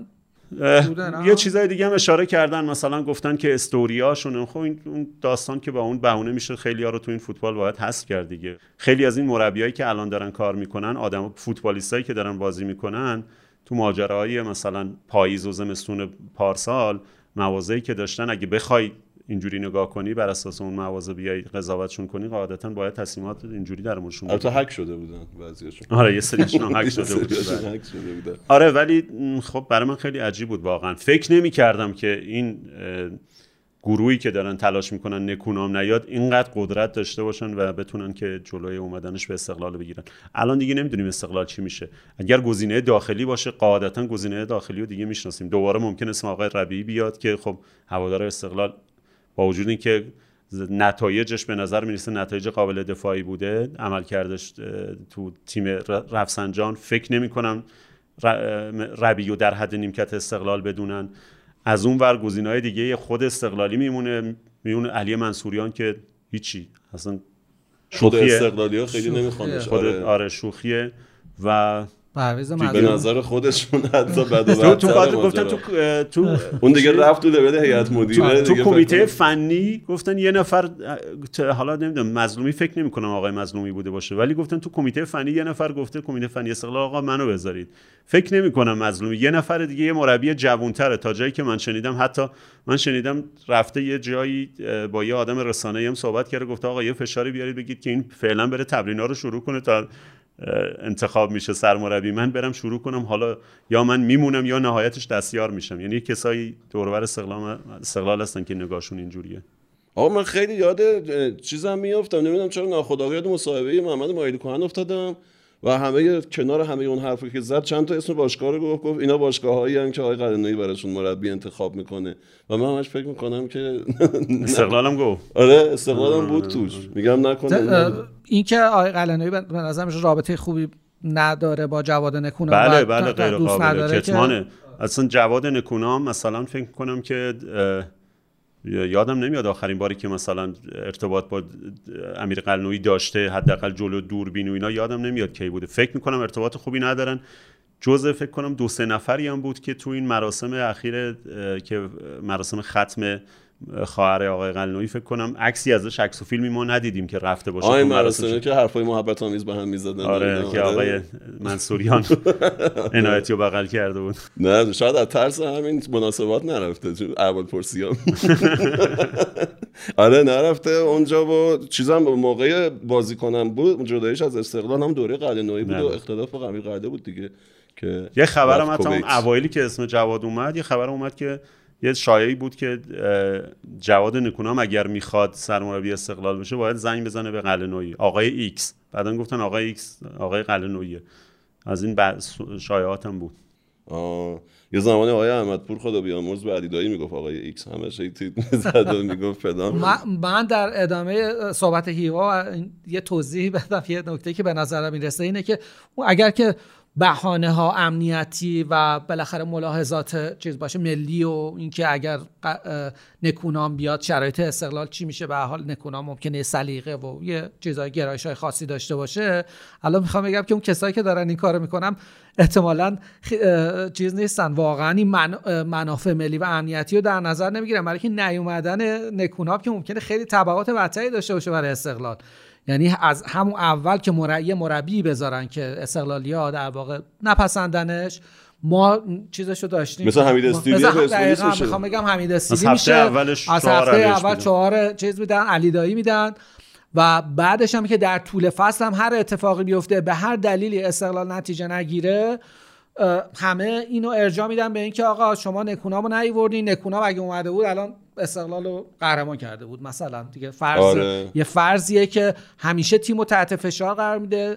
کلا فشار روانی روی هوادار رو زیاد می‌کنه و اینکه از نظر امنیتی و از نظر در واقع اجتماعی خیلی بار سنگین تری داره. اون دوستانی که دارن این کار می‌کنن به قول هیوا اولا که حتما به نظر من منافع شخصی و روابط و دستاویز آره، و. بعدش هم این که با استقلال حداقل اینکه ما تو شرایطی که الان می‌بینیم با با استقلال خوب نیستن و نمی‌خوام به نفع استقلال عمل کنن.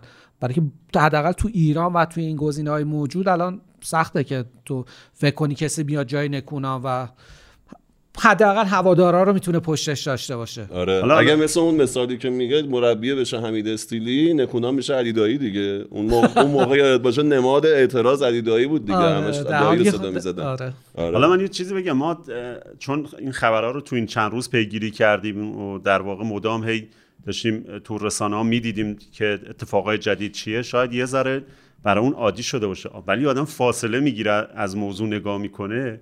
انتخاب یک سرمربی یک تیم باشگاهی در فوتبال این مملکت هم داره امنیتی میشه. آره. آقا یعنی چی آخه؟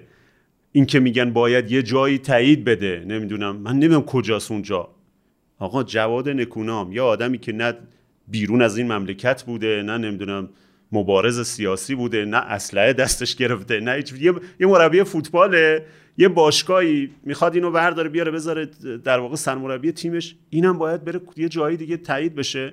بابا یه زمانی ما فکر کردیم در حد مثلا فقط ریاست جمهوری و نماینده مجلس دیگه اینا باید تایید بشن که سر اونم همیشه بحث بود. آره الان الان سرم- سرم... نمی‌رفت. اونم تو کتمون نمی‌رفت. الان سرمربی تیم استقلال و پرسپولیس هم باید یه جایی تایید بشن. ولی وقتی که توی همین فصل دیدیم که با با- بازیکنایی بودن که به خاطر اظهار نظراشون به نظر می رسید که از ترکیب و از 18 نفر و اینا بیرون موندن و باهاشون برخوردای در واقع متف... چیزی شد غیر فوتبالی شد دیگه حالا طبیعتا اینکه روی مربی همچین اتفاقاتی بیفته آره. خیلی نباید تعجب آره، کرد. ماجرا خیلی خیلی اوضاع معلومه که آره و باز یه نکته همینجور بگیم که در واقع چقدر اتفاقات عجیب غریب ترکیب تیم ملی وقتی که تو جام جهانی حالا گفتنش که لو رفته و تبدیل به یک چیز یک امنیتی. موضوع امنیتی میشه. به خاطرش مثلا پژمان راهبر سردبیر ورزشسته رو ببرن و بیا.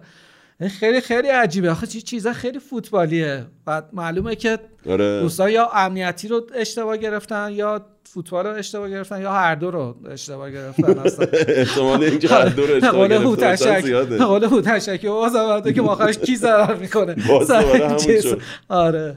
آره همه چی امنیتی شده از استقلال تا نرفتید بیرون دوباره این جمله هر هفته میاد که حذفشون قطعی نشده و ممکنه باشه شوخیه دیگه ها چیه قضیه آقای سجادی فکر کنم یه ذره شوخی داره وزیر وزیر کلا وزیر خیلی شوخی. داره. آره. کلا خیلی با ما شوخی داره و نمی‌دونم واقعا شوخی می‌کنه واقعا یا مثل آقای- کمدی ناخواسته است؟ از- آقای سجادی وزیر ورزشیه که مجری تلویزیونش آقای علیفره. اینجوری بگیم یعنی در واقع می‌خوام بگم تو همون لیگ داره بازی می‌کنه. شما نگاه کنین آقای سجادی برای چندمین بار تو این یکی دو هفته اومده در مورد این طرح جدیدی که این قوانین جد- مقررات جدیدی که فدراسیون فوتبال گذاشته برای بحث کنترل دستمزد بازیکن‌ها و نمی‌دونم بحث مالی باشگاه ها اومده صحبت کرده. و یک از یک کلمه ای، از یه عبارتی استفاده کرده که انگار دور و برش هیچکی نیست اینو بهش بگه بابا میگه که fair play مالی. و این اصلا نمی‌دونه fair play مالی چیه. میگه تو دنیا هم fair play مالی رو انجام دادن. یه باشگاه هم داشتیم مال خارج از تهران. سه تا آمار من ازش شنیدم. من اعتقادم اینه که اون آمار اولیه که بهم دادن درست داره اول گفتن باشگاهه که بالاترین هزینه که 570 میلیارد. من میگم این درست داره بعد یه عزیزی اصلاح کرد گفت نه 520 میلیارد. حالا اخیرا آقای تاج گفتن که نه 490 تاست. اصلا 490 میلیارد. 500 خورده 570 یه باشگاه 27 میلیارد. یه باشگاه 480 90 تا. که فرپلی مالی نیست که. یه چیزی گذاشتن تو قراردادا آقای کیومرد هاشمی عزیز دیگه استاد این امر است. به نام option فوروارد میگه گل بزنن چرا؟ آقا فوروارد نقشش چیه؟ در فوتبال فوروارد باید گل بزنه یا گل بخوره. میگه من گل زدم چقدر بهم میدی؟ بازیکن گرفتن میگه من fix بازی کردم. هر بازی که fix بازی کردم چقدر بهم می‌دید؟ خب شما رو بازیکن می‌گیرن که بازی کنی دیگه. fix بازی کردم چقدر بهم میدی یعنی چی اینا کجای دنیا اینا اصلا یاد دادن اینا؟ ما کجا داریم میریم؟ fair play مالی اصلا این نیست. fair play مالی سقف قرارداد نیست. این که شما دارین می‌ذاری سقف قرارداد برای باشگاه هاست. مثال زده گفته آقا یه, تی- یه باشگاهی 400 و نمی‌دونم خورده میلیارد تومن در سال گذشته هزینه داشته یه, جا گفته 500 یه جا گفته 400 خورده و یه باشگاه دیگه 25 میلیارد. این کجاش fair play مالیه؟ آقا fair play مالی اصلا این نیست. اصلا آره، تو متوجه نیستی. خب هست فرپله. مالی یعنی آقای دکتر سجادی که ورزشی هم هستی و وزیر ورزش. فرپلی مالی یعنی اینکه یک باشگاهی چیزی که داره در اروپا اتفاق میفته چند ساله. یعنی شما باید هزینهات با درآمدات بخونه. یعنی باشگاه ها اگر هزینه ای می‌کنن باید بر اساس درآمداشون باشه و منابع درآمداشون مشخص باشه. یعنی مثلا میگن بارسلونا نمی‌تونه مسی رو بگیره به دلیل اینکه تراز مالیش مثلا سر چهار تا بازیکن قبلیش منفی بوده. حالا اگه می‌خوای مسی رو بگیری باید این سه تا بازیکن رو خارج کنی از اسکوادت. اینا رو بفروشی که جا باز بشه برای مسی. مدام سازمان لیگ اسپانیا مدام آقای تباس میاد هی بالا پایین می‌کنه میگه اینقدر منفی ان 400 تا منفی ان 300 تا منفی ان دو تا دیگه باید بفروشید. این میشه فرپلی مالی. بعد یه دفعه مثلا یه پولی از یه جایی بیاد میگن خب این پول کجا اومده؟ چقدر به فوتبال ربط داره؟ چقدر به درآمدهای تو ربط داره؟ تو اگر اینا رو شفاف کردی و بر اساس این منچستر سیتی بودی مثلا کلی درآمد آوردی و تونستی دفاع کنی از این پولی که تو باشگاهته برو هالند رو بخر. می‌خوای برو اصلا امباپه و هالند رو بذار کنار هم. این و دیگه به منچستر سیتی ربطی نداره که مثلا یه تیم دیگه West Ham نمی‌تونه مثلا این هزینه رو بکنه. یک دهم اون داره هزینه می‌کنه. میگه آقا من درآمدا و هزینه ها و در واقع دخل و خرجم با هم می‌خونه. شفافه. به این میگن fair play مالی. این چیزی که آقای وزیر میگه هیچ ربطی به fair play مالی نداره. این داره سقف قرارداد برای باشگاه ها می‌ذارن که البته به خودی خود چیز بدی ممکنه نباشه. ولی اونم باید باز متناسب باشه. تو نمی‌تونی بگی آقا مسجد سلیمان و پیکان و مثلا چیزم باید اندازه پرسپولیس هزینه کنم. طبیعی پرسپولیس که مثلا استقلال که می‌خوان برن لیگ قهرمانان یا مثلا بالاخره کلی هوادار دارن درآمد بیشتری دارن. قاعدتا اینا احتمالاً باید دستشون بازتر باشه برای هزینه کردن. یعنی تو باید متوجه این باشی. ولی اینکه بیای یه سازوکار ایجاد کنی که یک شفافیت ایجاد کنه. دو کنترل کنه این ریخت و پاشو این چیز خوبیه. مثلا تا جایی که من می‌دونم یکی از کشورهایی که سقف قرارداد برای باشگاه همین مدلی که تو فدراسیون فوتبال الان دنبالشن و آقای وزیر بهش میگه فرپلی مالی ظاهرا استرالیا لیگ استرالیا همچین سیستم سازوکاری داره که باشگاه ها مثلا تا یه سقفی می‌تونن از اول فصل بهشون اعلام میشه. میگه تو اینقدر تو اینقدر تو اینقدر. حتی خریدای خارجیشون رو باید با سازمان لیگ هماهنگ کنن. مثلا سازمان لیگ استرالیا فرض کن اجازه میده میگه که شما مثلا حالا سازمان لیگ که میگم یعنی فدراسیون جایی که مجموعی که تصمیم می‌گیره. که مثلا تو امسال می‌تونی اون ستاره رو بگیری این یکی و این ستاره رو بگیری. حتی مثلا این چیزای عجیب هم دیدم که یه وقتایی خود اونا میگن این بره تو این تیم بازی کنه این بره تو این تیم. ولی یه سازوکاری داره دیگه. برای اینکه می‌خوان اون ریخت و پاشه رو بتونن کنترل کنن. منتها من میگم آقا همه این کارا رو که می‌کنی تهش وقتی شفافیتی نمی... نمی‌تونیم ببینیم و شفافیت قابل کنترل نیست در اینجا راحت میشه زیر میزی کلی جا کارهای عجیب غریب کرد کلی پولای عجیب غریب داد همش وقتی یه. تیم وقتی یه تیم مثل گلگهر می‌تونه بیاد مثلا بدون همه این درآمدهایی که بقیه دارن بالاترین پرداخت پرداختی ها رو داشته باشه و سنگین ترین چیز رو ببنده بودجه رو ببنده. مثلا نه ما, آخه مشابه اینو آره یعنی اون داشتیم اصلا دخل و خرجش واقعا آره مثلا حالا حالا. فولاد و سپاهان و اینا مم... نمی‌دونم بازم یعنی اونها هم که البته این ماجرای دولتی خصوصی و بودجه‌ای که چیز میدن بودجه‌ای که در واقع می‌تونن جا... صنایع جای مختلف بدن همچنان نمیشه کنترلش کرد اینجا و از نظر قانونی همچنان ما باش ابهام و پیچیدگی مواجهیم ولی خب دیگه مگه ما باشگاه نداشتیم که یهو اومده از یه جایی پیدا شده اومده یه ریخت و پاشی کرده یه پول زیادی هزینه کرده کسی نمی‌دونسته از کجا میاره و دقیقاً. ببین برای اینکه دوباره یه ذره موضوع شفافتر شه من میگم یه دوره ای ما همین سازوکاری که امروز فدراسیون بهش رسیده رو دوباره تو فدر... تو فوتبالمون داشتیم. سقف قرارداد برای بازیکن. اینکه شکست خورد اینکه اصلا درست بود یا غلط کاری به اون ندارم خب؟ ولی سازوکار این بود دیگه. قرار بود که یک عددی بذارن برای اینکه بازیکن‌ها بالاتر از اون عدد قرارداد نبندن. الان دارن یه عددی می‌ذارن برای اینکه باشگاه بالاتر از اون ریخت و پاش نکنن. آیا اونجا تونستید کنترل کنید؟ نه. آیا اونجا تونستید مثلا یه شفافیتی ایجاد کنید؟ نصف باشگاه نصف بازیکن مربی همین آقای قلنویی جز صادقانه ترین رفتاراش به نظرم یکی بود که همون دور اومد گفت آقا من این سقف رو رعایت نمی‌کنم. رعایت هم نکرد. قراردادی که ثبت شد رفت سازمان لیگ همون بودا. مثلا 300 میلیون بود اون موقع چقدر بود؟ ولی خب بقیه‌شو خارج از قرارداد با شکلهای دیگه مثلا دریافت آره دیگه همه هم می‌گفتن. اون موقع پول زیرمیزی خیلی معروف شد. الان میگن میلیگرد و نمی‌دونم آره، اینا میدن. آره. حواله میلیگرد و همین حواله مسئله همین مسئله. که الان در واقع سازمان بورس با استقلال و پرسپولیس داره و چکایی که در واقع خارج از باشگاه میاد برای باشگاه هزینه میشه یا چکایی که شخصی کشیده میشه این ماجراها رو هر وقت تونستین حل کنین بعد بیا بیا برسیم. قرارداد بسیم. از اصلا کجا شروع کردیم بحث رو از اینجا که از استقلال آسیا همین می‌خواستم آره. بگم نه اس- استقلال به نظر می‌رسه تموم شده واقعا ماجراش خب ببین فقط من یه دو... چیزی یه بحث دیگه دوباره باز کنم یه توضیح بدم که اصلا ماجرای این مجوز حرفه‌ای چیه؟ ماجرای مجوز حرفه‌ای برخلاف تصوری که ما داریم اغلبمون که مثلا AFC میشینه در نهایت مثلا باش باشگاه هایی که قرار مجوز حرفه‌ای بگیرن تو کشورهای مختلف میگه کی مجوز داره کی نداره ارزیابی می‌کنه. این نیست.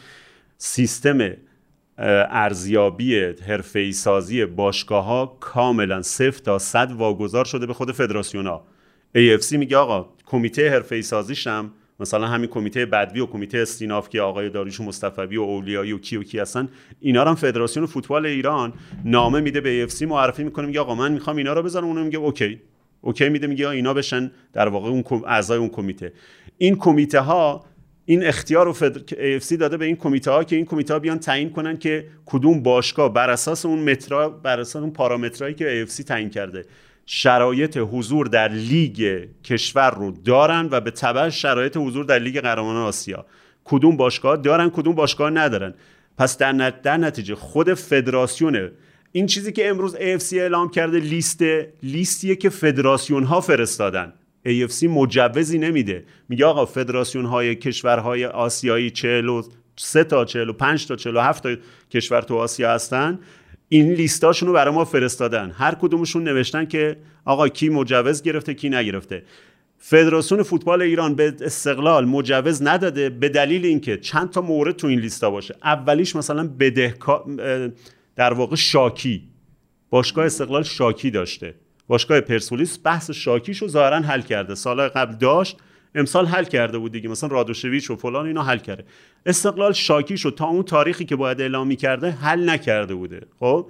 در نتیجه یکی از مهمترین موضوعاتی که اصلا نمیشه دیگه کتمانش کرد شاکیه. تو وقتی شاکی داری نمی‌تونی میگی اون دیگه مشخص رفته شکایت کرده. میره ولی- اصلا دوباره شکایت می‌کنه. ولی ولی پارامترهای دیگه هم هست. پارامترهای دیگه مثلا استادیومت نمی‌دونم آکادمیت فلان. همه اینا رو اون کمیته هایی که در داخل فدراسیون هستن میان بر اساس اون میگن آقا این باشگاه دارن یا نه. در حال حاضر فدراسیون فوتبال ایران غیر از استقلال فکر کنم استقلالی که بهش مجوز نداده اون چند تای دیگر رو داده. این لیست رفته AFC AFC لیستی که فدراسیون ها فرستادن و منتشر کرده. خب؟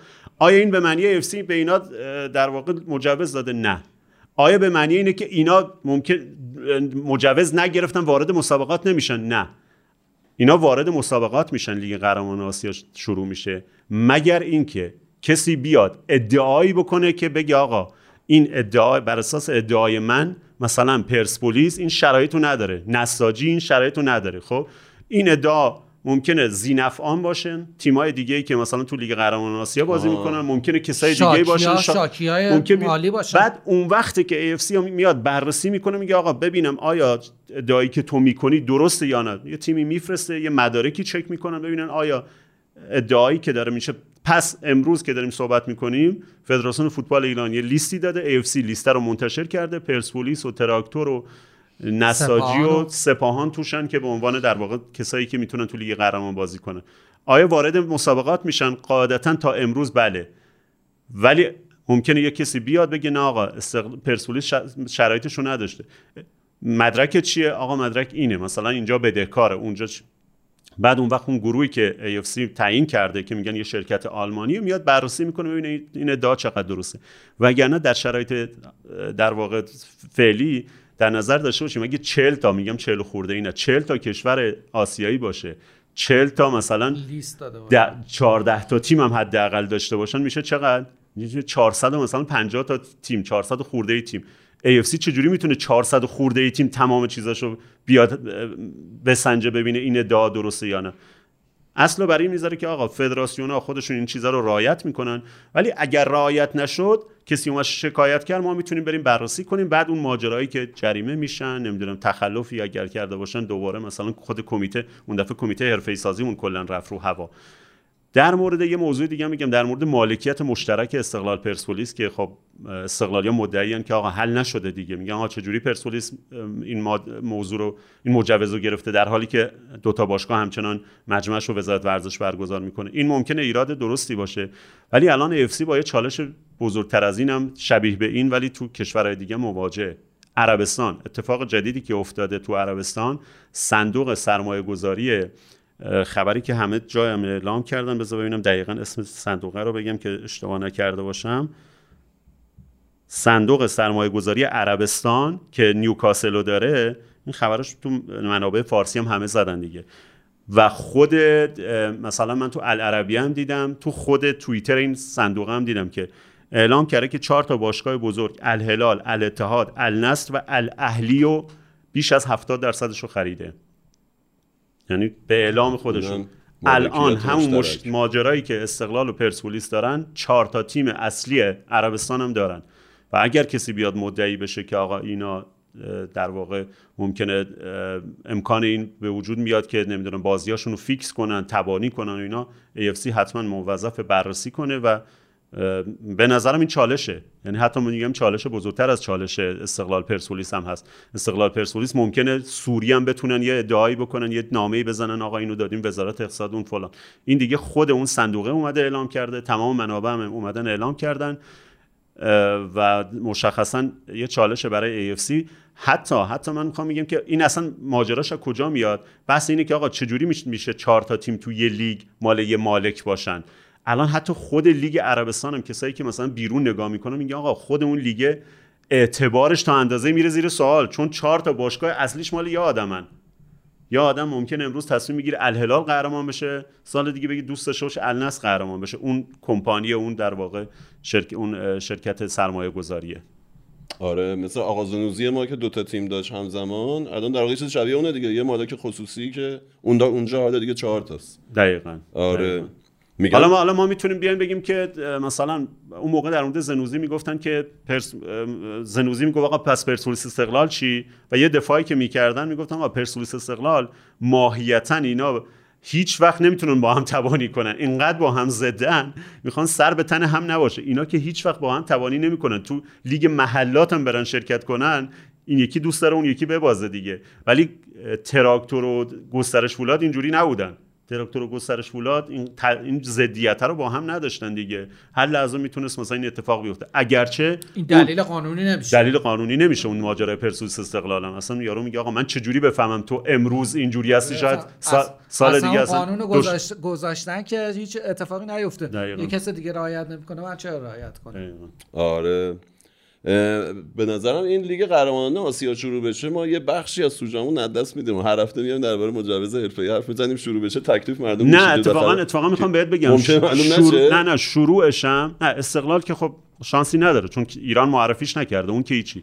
ولی شروعش هم شروع بشه مسابقات. تا روز فینالم تیمی بیاد در مورد جای دیگه مد- مدعی باشه قابل بررسیه. یعنی ممکنه آه. مثلا پرسپولیس تراکتور سپاهان فینالم برن. اگر کسی بیاد ادعا کنه بگه آقا اینا شرایطش رو نداشتن ممکنه در واقع اون بررسی بشه و تصمیم دیگه ای در موردشون بگیرن. پس تو ادامه داره. می‌تونیم روش حساب کنیم و این مژده رو بدم که چیزه این نکته که هیوا گفته درباره باشگاه عربستانی و احتمالا باشگاه ایرانی نمیرن اصلا روش دست بزنن شکایت کنن ولی که نشون دادن که مدیرا کار خودشون رو داخل هم نمی‌تونن حل کنن چه برسه نه ولی. ایران ایران فقط ای ایران. زینف زینف نیست دیگه باشگاه ایرانی نیستن حتما باشگاه ژاپنی هم ممکنه اهمیت بدن به این موضوع نمی‌دونم استرالیا یا کره یا نمی‌دونم یا حتی کشورهای دیگه تو منطقه ممکنه براشون مهم باشه آره کره یاد اون تیکه هامون افتاده. گفت کره ژاپنیا هیتاچیا. اوکی بریم بیایم ببینیم چیکاره این. معنویت چی شد؟ بدبخت. به سر عشق چی اومد؟ برو سراغ سونیا هیتاچیا سوزوکیا میتسوبیشیا کونینیکا توشیبا. اکای ای یوکه کونیکا ای یوکه اکایا ای. خب خیلی هم عالی. رسیدیم به اون بخشی که اگر نکته چیزی سیامک ما یه بخش پایینی داریم که هر کی هر چه می‌خواهد بده تنگش می‌تونه تو اون بخش چقدر هم وقتای طولانی میشه. آره یه وقتا میفتیم تو سیاه چاله و طولانی میشه. مالکیتاتون هم می‌خوایم بهتون بگم. مالکیت تا این لحظه هیوا, الکی هیوا 80 درصد برو ببینیم بابا سیامک 70 درصد و من 20 درصد علی پروین حساب کرده مالکیت های تلویزیونی که همیشه 49 51 داخلی ها رو دیدی قبلا همیشه- اینجوری بودن. همیشه یه جوری نزدیک هم نشون می‌داد که کسی. نخوره بهش قبل اینکه آره. متریکا اینا 80 بیاد. 70 20 نه شوخی کردم دارید مالکیت جا زیاد داریم من از اون. بحث در مجوز حرفه سازی فقط یه چیزی جا مونده بود. در مورد پرسپولیس بگم. به نظر من یکی از نگرانی های پرسپولیس بر- برای خود من یکی سوالایی که وجود داره وضعیت ورزشگاه آزادیه. بقیه چیزها رو من اصلا نمی‌دونم اطلاع ندارم که مثلا چه می‌دونم آکادمیشون چه جوریه آیا طلبکاری دارن ندارن یا نه. ولی بحث ورزشگاه آزادی و من رفتم سعی کردم در واقع در بیارم ببینم پارسال سال قبل چه ایرادایی به استادیوم آزادی گرفته بودن. در واقع برای اینکه آیا شرایط برگزاری بازی داره یا نه. ده دوازده تا مورد بودش که تو یه سری موارد مثلا نوشته ناقص یه سری موارد گفته که اصلا نداره شرایطشو. مثلا یه موردی که بهتون بگم مثلا یکیش این بود که آیا زمین مجهز به سیستم زهکشیه تا در اثر سیل غیر قابل بازیشه یا نه؟ مثلا این فکر کنم زده بود ناقص یا همچین چیزی. آیا دروازه یدکی وجود دارد که در صورت اقتضای شرایط به راحتی بتوان آن را نصب کرد در داخل ورزشگاه. اینو نمی‌دونم زده بود ناقص یا اینا مواردی بوده که احتمالا می‌شده درست کرد. چند تا مورد دیگه ای که مثلا گفته که نمی‌دونم باید یه اتاقی برای کنترل دوپینگ داشته باشه. اینم زده بود مدارک ارائه نشده. نوشته که کمک های اولیه برای تماشاچیان نمی‌دونم فلان. این داستان ها ولی که مواردی که به نظر من خیلی جدی بوده و نمی‌دونم الان چیکارش کردن آیا درستش کردن یا نه میگه آیا طرح تخلیه استادیوم با توجه به اینکه مثلا شامل زمان تخلیه و پلان طبقه بندی شده برای مسیرهای احتمالی تخلیه که در, در شرایط اضطراری مثلا مثل آتش سوزی و اینا آیا همچین چیزی داره استادیوم آزادی که این مجو- مجوز نگرفته بوده؟ و برای من سواله مثلا مواردی مثل این پارسال اگر نداشته از پارسال تا الان آیا درست شده؟ ببینید الان مثلا این استادیوم آزادی چهل خورده ای سال پیش ساخته شده دیگه. حالا با اون همه شعارهایی که میدیم اینا هنوزم که می‌دونیم دیگه. واقعا چیزی نساختیم که اصلا نزدیک در واقع عظمت این استادیوم باشه تو همه این سالا. ولی یه سری امکاناتش برای چهل خورده ای سال پیش بوده. استانداردهای با استانداردهای چهل خورده ای سال پیش بوده دیگه. الان مثلا اینکه مواردی که تو استادیوم ها خیلی روش تاکید می‌کنن میگن که شما باید شرایط استادیومت یه جوری باشه که فرض کنید در یه زمان مشخص مثلا سه دقیقه نمی‌دونم پنج دقیقه یه همچین چیزی استادیوم کاملا خالی شه تعداد درهای خروجیش اگر یه اتفاقی اضطراری پیش اومد سریع استادیوم خالی بشه. برای اینکه بتونن کمک رسانی بشه اینا. ما خاطره بازی ایران ژاپن رو دادیم هیچ اتفاقی هم نیفتاده بود. یه هلیکوپتر بود. نشد. یه هلیکوپتر بود که دم ورودی در بله. واقع پارک اونجا فرود اومده بود. داستانه انتخابات چیز بود دیگه. انتخابات ریاست جمهوری 84 بود. یکی از نا- نامزدا ظاهرا هلیکوپترش اونجا پارک کرده بود اومده بود برای شواف. می‌گفتن که اینه. می‌خوام بگم که این الان خیلی چیز مهمیه. و ظاهرا استادیوم آزادی تو این نمره نیاورده و من برام الان سواله که آیا مثلا از پارسال تا الان درست شده؟ چیزی که ما بی از بیرون می‌بینیم از استادیوم آزادی تغییراتی که توی یه سال اخیر می‌بینیم چیه؟ اینکه بخش زیادی از استادیوم تخریب شده دوباره به اسم بازسازی که غیر قابل استفاده شده. چیزی که ما می‌بینیم اینه که میگن که طبقه دوم امنیت نداره که اگه یادتون باشه یه سری بازی هم مثلا نمیذاشتن تماشاچی بره بعد دوره از یه جاهایی بلیت فروشی نمی‌شد ولی عملا هجوم تماشاچی ها باعث می‌شد اینا درا رو باز کنن و تماشاچی بره تو. می‌خوام میگم که برای من سواله نمی‌دونم شاید واقعا مدارکی ارائه دادن که نشون میده که این ایرادا برطرف شده. اصلاحاتی انجام. اصلاحاتی انجام شده. اینم کی مشخص میشه؟ زمانی که مثلا اه، کسی بیاد مدعی بشه که آقا پرسپولیس اینا رو نداره و بعد اونا بیان راسته آزمایی کنن ببینن این ورزشگاه داره یا نه. در مورد بقیه تیم هم همینه. مثلا استادیومی که استادیومی که نساجی معرفی کرده من نمی‌دونم واقعا این شرایطو داره یا نه.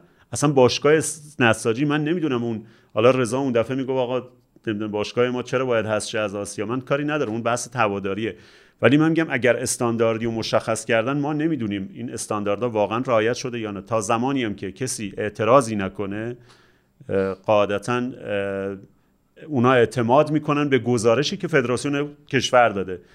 به اون کمیته هایی که فدراسیون فوتبال تعیین کرده کمیته بدوی و استیناف تایید کرده که آقا استادیومی که پرسپولیس داره استادیومی که اه، سپاهان داره استادیومی که تراکتور داره و نساجی داره شرایط برگزاری مسابقات رو دارن. تایید کرده اینا رو و اونا فعلا استنادشون اینه مگر اینکه کسی بیاد بگه نه آقا اینجوری نیست و بعد بررسی بشه مدعی پیدا بشه نساجی توی ورزشگاه خودش واقعا خب نمی‌دونم، مثلا خودش نمی‌دونم کدوم کرده. ورزشگاه رو معرفی کرده. اصلا نمی‌دونیم کنه. کدوم معرفی کرده. اگه ورزشگاه خودش باشه که. که جالب میشه. جالب میشه. آره اون همسایه هم بین المللی میشه الان- البته جلوی همسایه رو الان پوشوندن. آره.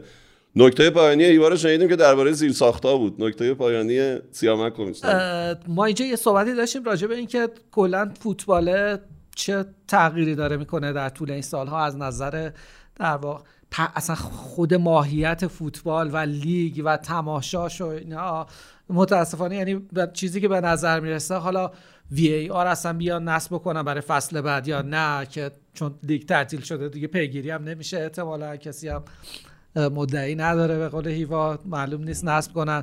منتها اصل ماجرا چیزی که ما خیلی هم هی گفتیم و نوشتیم و در واقع اهمیتی بهش داده نمیشه اینی خود فوتبال خود فوتبال اصلا برای در واقع لذت بردن و تماشا کردن و یه وقت خوبی گذروندن و یه هیجان و یکی بخش در واقع بخش خوبی از زندگی ماها همه ماها که طرفدار فوتبالیم اون ساعتیه که فوتبال تماشا می‌کنیم یا میریم استادیوم اونایی که استادیوم رو میرن استادیوم. بعد فکر می‌کنم که کسایی که دارن مثلا نمی‌دونم کیان ها نمی‌دونم چیه ماجرا کیه کجاست. ولی کسایی که دارن مثلا برای فوتبال کشور برنامه ریزی می‌کنن اصلا نمی‌دونم فوتبال چیه. اصلا نمی‌دونم فوتبال فکر می‌کنن فقط یه چیزی خب وقت تلویزیون مثلا دو ساعت نشون میده تبلیغ پخش می‌کنه مردم هم سرشون گرم میشه. نمی‌فهمن که لذت بردن شرایط داره. مثلا میشه در شرایط بهتری اینو براشون فراهم کرد. متوجه هرچی که توضیح میدی متوجه نمیشن که آقا فوتبال اگه آخر شب بذاری اگه تو ساعت تاریکی بذاری هم نظر تلویزیون تصویر بهتری نمایش داده میشه. هم از نظر تخلیه استادیوم و اینکه مردم راحتتر برند خونشون بهتر در واقع انجام میشه. برای پخش تلویزیونی ساعت بهتریه. اون ساعت مردم وقت دارن ببینن. مردم سر کار نیستن. برای تماشاگری که می‌خواد بره استادیوم به دلایل مختلف. اینجا که انگلیس نیستش که به خاطر شرط بندی مثلا و پخش توی چین بازیشون رو ساعت یک بعد از ظهر برگزار می‌کنن. آره. اینجا شما بیشترین چیزی فاکتوری که براتون باید اهمیت داشته باشه اینه که مردم در ساعت خوبی بتونن از اون فوتبال لذت ببرن و استادیوم رو بتونی مدیریت کنی. ولی ما فوتبالمون افتاده دست یه عده دیگه که براش تصمیم می‌گیرن. مثلا چون نیروی حافظ امنیت استادیوم اگه بگه که ما امروز نمی‌تونیم بیایم اون ساعت نمی‌تونیم بیایم آقا فوتبال مالی نمیشه فوتبال اون باید در خدمت فوتبال باشه. شما باید بگید ما فوتبال برگزار می‌کنیم اونا باید بیان سرویس بدن. آتش نشانی باید بیاد آمبولانس باید بیاد فوتبال خوب برگزار شه. اتوبوس رانی بگه ما نمی‌تونیم سرویس بدیم اون ساعت ساعتش رو تغییر میدن. شورا اون شورای تامین اگه بگه که به هر دلیلی مثلا این ساعت یه برنامه دیگه ما تو شهر داریم ساعتش رو تغییر میدن. آقا خود فوتبال از همه اینا مهمتره که برای مردم برای این جمعیت میلیونی که تماشاش می‌کنن برای این جماعتی که می‌خوان برن استادیوم اون ساعته و اون وقتی که می‌گیره شما از هر امنیتی نگاه بکنین اجتماعی نگاه بکنین فرهنگ از هر زاویه که نگاه بکنین این مهمتره که شما بتونین فوتبال رو به شکل بهتری پخش کنین. کسی که میره استادیوم اونجا بهش خوش بگذره یه خوده با خونوادش بره. خانومات بتونن برن. پخش تلویزیونی بهتری داشته باشین. نه مثل این پخشی که شهرستان ها دارن زبون مو در بود خودت خودشون هم دیگه اعتراض می‌کنن میگن آقا این چه وضعیه ما داریم. آقا ما این دوربینایی که اصلا یعنی واقعا عجیب غریب اصلا این تصویرها که پوشش میدن. آقا شما نمی‌تونید دو تا دوربین مثلا خوبه با کیفیت بذاریم برای پخش یه بازی بعد میگه که ما شرایط چیز داریم بازی آسیایی داریم و اینا جام جهانی جام جهانی تمدن. آقای خیابانی میگه آره روم و یونان و ایران و مصر برگزار. رومش خیلی بامزه آره بود. خیلی بامزه رومش آره. اینکه می‌گیره یه بار اینجا بحث کردیم واقعا تنها نتیجه که تونستیم بگیریم این بود که اینا به فوتبال علاقه ندارن من همین همین چشم دیدن فوتبال همین ندارن رو هم میگم. اگر نه برگزار کردن فوتبال مثلا روز دوشنبه ساعت مثلا چهار بعد از ظهر یعنی انتهای تو-. توهین مثلا اصلا به همه اونایی که می‌خوان به همه فوتبالی‌ها. ملت سر کارن. بالاخره ما ما اصلا فکر کن ما آدم نیستیم. به نظر من این دا- داستان ادامه خواهد داشت. فصلهای بعدم. به خاطر اینکه کسایی که به خاطر که خود اون آدم چیزم خود اون آدمی که باید به در واقع برنامه بذارم خیلی آدم فوتبالی نبوده لذت نبرده. آقای سجادی اصلا نمی‌دونه فیر پلی فوتبال چیه. آقای علیفر هم که گزارش می‌کنه نمی‌دونه مثلا چیز مسی کجا رفته. خب این جماعت داره فوتبال هست یه عده که خودشون نه حال می‌کنن باهاش نه پیگیریش می‌کنن نه لذتش احتمالا چیزی می‌دونن نه استادیوم رفتن مثل ما بدونن که مثلا آب خوردن دستشویی تو لذت بردن ساعت مثلا خنکتر تو با خونه.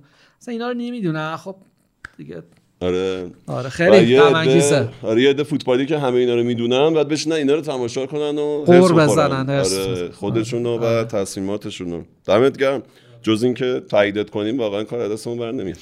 یه مگس هم تو استودیوت و آره. اون اولا بگم آره. که من می‌خواستم بکشمش نادر نذاش خب نادر با قتل. آره، فقط نادر. بگو چند درصد زمان در اختیار خب یکی این یکی هم که بکنیم که اگه یه رئیس جمهور الان تو جمع ما بود می‌تونه سریع بگیرتش آره این تخصص رئیس جمهور سمت تخصص سیامک. برخی رئیس جمهور آره. آره نه همشون اوکی آخر نکته ها منم می‌تونم اینو بگم که سعی می‌کنم که هر هفته یه پکیجی از خبرهای نقل و انتقالات اتفاقایی که میفته هنوز داغ نشده ماجرا. ولی نه به عنوان خبر. اینکه حالا یه بازیکنی از یه جا بره یه جایی که شما پنج دقیقه بعد می‌فهمید.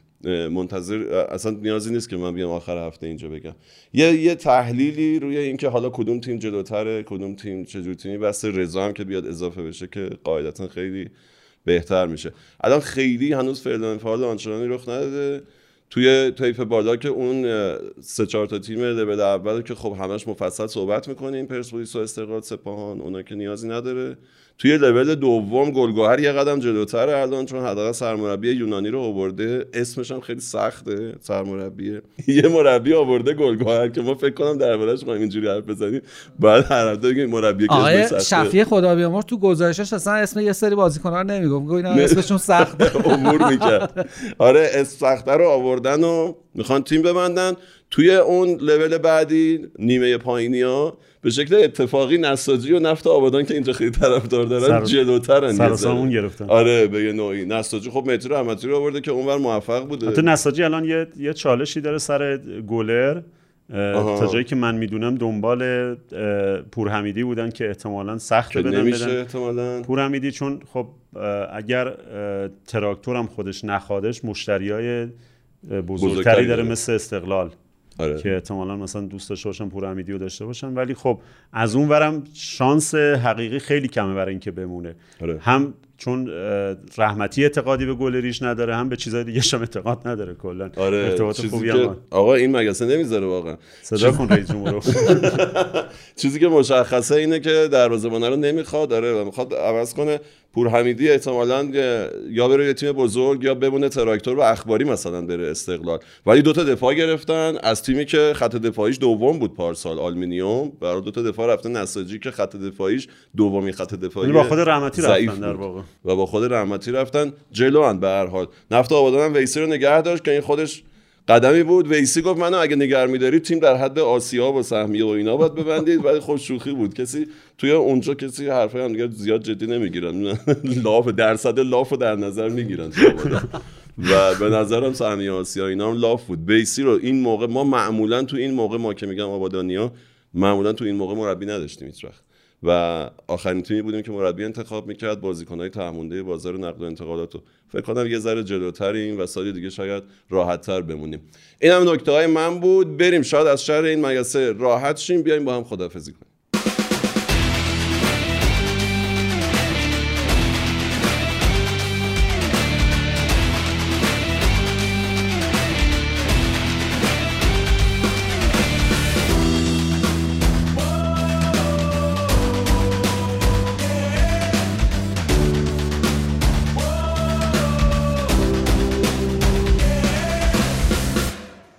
اوکی خسته نباشین. این اپیزود چهل و چهارم ما بود که به پایان رسید به سلامتی. ما همینجوری طبق همین روال قرار شد که توی تعطیلی لیگم در خدمتتون باشیم با این برنامه هفتگی. هفته بعد رضا برمیگرده احتمالا. رضا که یه سوژه به ما بده کاره که درباره ساخت فوتبال می‌خواد صحبت کنه. احتمالاً اگه درباره ساختن فوتبال حرف زد هفته بعدش من تو می‌تونیم درباره خراب کردن فوتبال یه سناریو بریم. رضا میاد اون یه سوژه رو داره یه رضای دیگه رضا یونسیان میاد چون که در طول فصل کارش اینه که روی لژیونرا کار کنه و عملکردشون زیر نظر بگیره. بیاد درباره عملکردشون کلی در طول این فصل صحبت کنه. این دو تا سوژه رو آماده داریم. این دوتا رضا. این دوتا رضا. یه مهمون دیگه داریم که اسمش رضا نیست که توی تیر ماه میاد و با یه سوژه با اون هم یه پرونده میریم. این دو ستا معلومه. اینا رو گفتم که بگم ما چند تا برنامه نامعلوم هم هنوز داریم و می‌تونید تو کامنتاتون حالا در کنار فوش رو اینا که می‌دید می‌تونید سوژه هم پیشنهاد بدید. اگر که دلتون خواست بگید که درباره چی میشه حرف زد شاید که تصویب شد و دربارهش صحبت کردیم. فوشم که شوخی کردم چون که اوضاع خیلی مساعد شده بعد از اون حرفا و اینها. سیامک هم که خیلی ممنونیم ازش که اومد. و اگه درباره سیامک هم کامنت منفی ندید سیامک هم دوباره میاد. سیامک هم زیاد میاد دیگه پیشمون. و امیدوارم که خوشتون اومده باشه. همتون رو به خدا میسپارم. مراقب خودتون باشید. تو این فصلی که فوتبال نیست یه سرگرمی برای خودتون پیدا کنید. اگر موفق شدید پیدا کنید به ما بگید. خداحافظ.